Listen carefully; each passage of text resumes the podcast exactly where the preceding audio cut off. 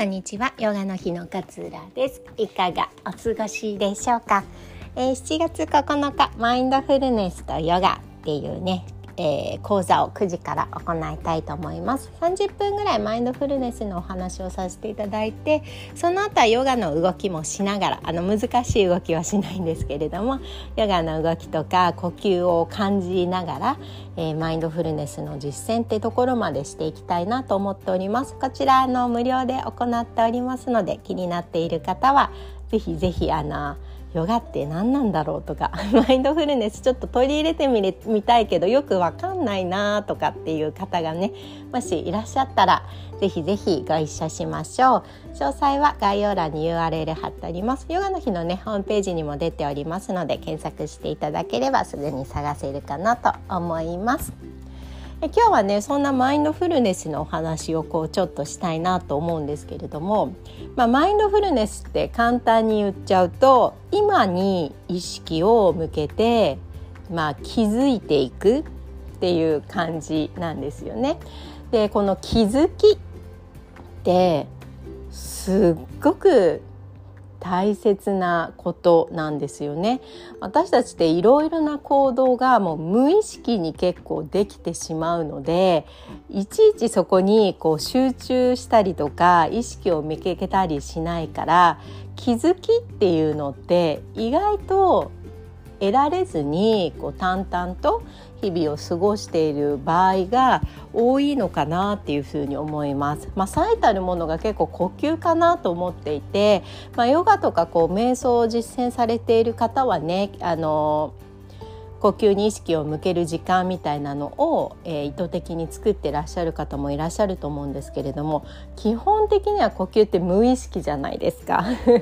いちいちね24時間呼吸に意識向けていたらすごい大変だと思うんですよ。人と喋ることもできないし、ね、ほとんどがこう無意識の呼吸だと思うんですけれども呼吸って結構こう心とか健康を司るバロメーターだったり実はするんですよね。やっぱり緊張が続くと呼吸が浅くなるし悩み事が増えていても呼吸が浅かったりちょっとこう呼吸が苦しくねなったりします。まあ分かりやすくね言っちゃうとこうあ電車に間に合わないってわーって走った時って呼吸めっちゃ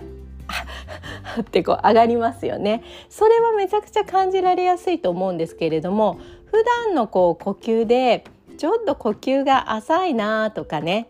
感じることとか気づくことってすごく少ないと思うんですよ。それは呼吸は無意識でそれ以外のことを私たちはやっているから仕事をしていたりパソコンをしていたりっていうふうにしているのでどちらかというと仕事をしていれば仕事に意識が向くので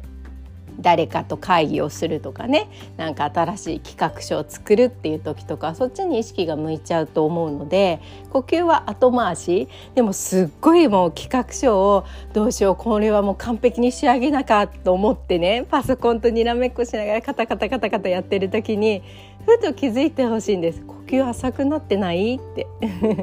それがねすごく大切な自分の気づきになるんですよね。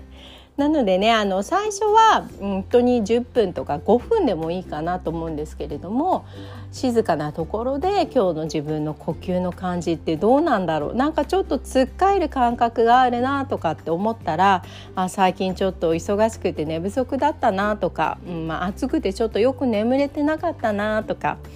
これから控えている会社でのプレゼンですごい緊張しちゃってるなとかっていうふうに気づいてあげるで気づいてあげるってことが本当に大切でなんかあのよく私たちって 他人他人というかあの夫とか恋人とかね、まあ、友達とかにもそうだと思うんですけども気づいてよって思いませんか？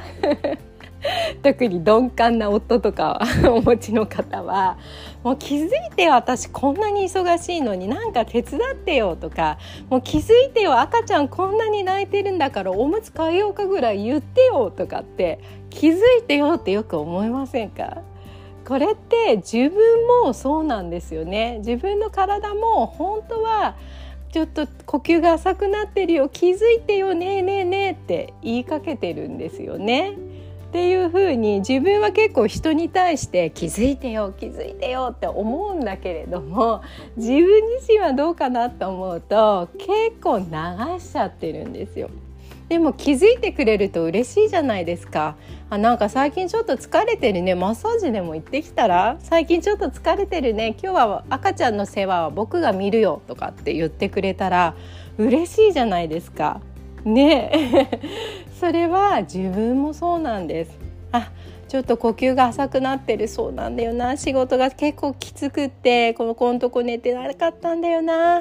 今日は早く帰って自分のための時間を作ろうとかね。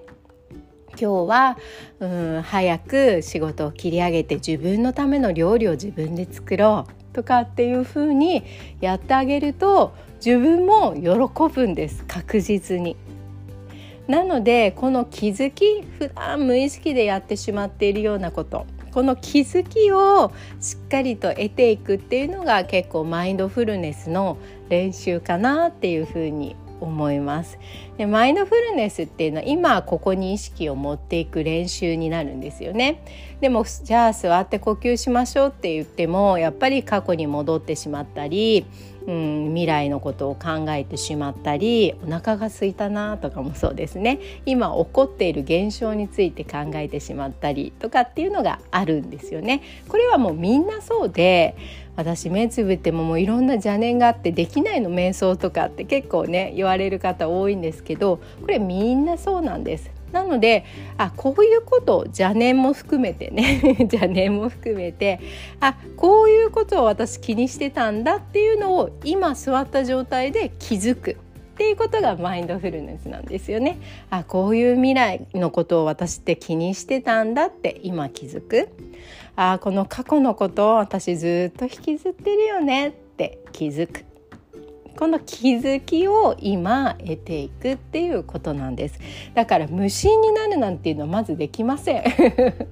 できません。あの無音の場所にいることですら難しくないですか？すごい防音があるお部屋に住んでる方ってあんまりいないですよね。